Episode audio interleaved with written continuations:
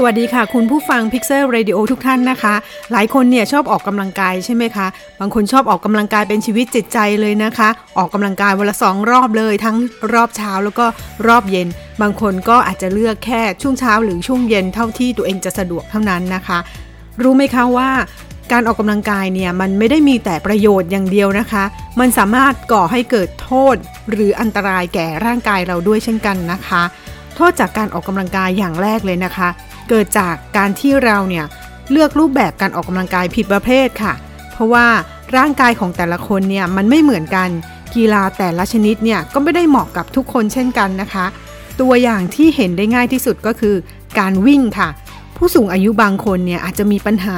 ทางด้านหัวเข่าหรือว่าข้อเท้านะคะ ซึ่งเป็นอาการปกติที่เกิดขึ้นได้ตามวัยค่ะ แสดงให้เห็นว่า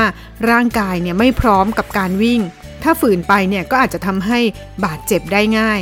ควรเลือกเปลี่ยนเป็นการเดินหรือว่าจ็อกกิ้งช้าๆ น่าจะเหมาะสมกว่าค่ะ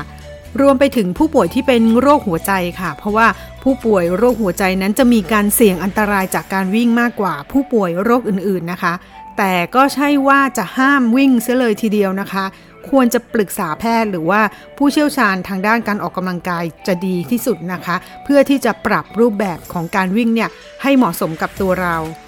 อันตรายอย่างที่สองคือ จากการออกกำลังกายที่ไม่ถูกวิธีค่ะ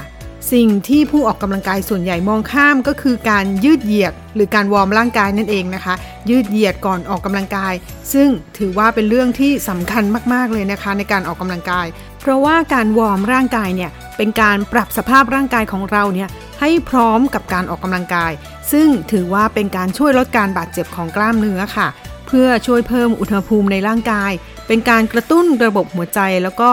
ระบบไหลเวียนเลือดโดยรวมให้ร่างกายเนี่ยพร้อมที่จะทำงานได้มากกว่าปกติ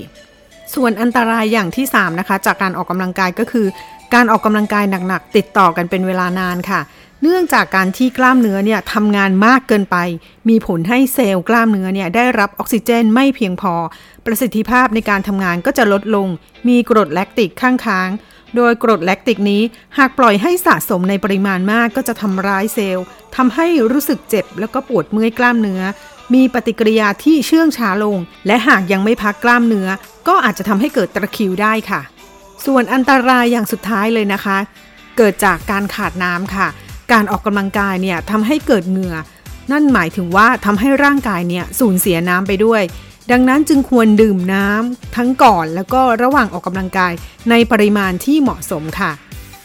นอกจากนี้การออกกำลังกายเนี่ยยังอาจจะทำให้เราประสบกับภาวะความผิดปกติทางร่างกายอื่น ๆ ตามมา เช่น การนอนไม่หลับ อารมณ์แปรปรวน ภูมิคุ้มกันลดลงเป็นต้นนะคะ ข่าวการเสียชีวิตจากการออกกำลังกายเนี่ย พบบ่อยมากขึ้นเรื่อยๆ ก็เพราะว่าผู้ออกกำลังกายหรือว่านักกีฬาคนนั้น ขาดความรู้ความเข้าใจในการเรียนรู้หลักพื้นฐานของการออกกำลังกาย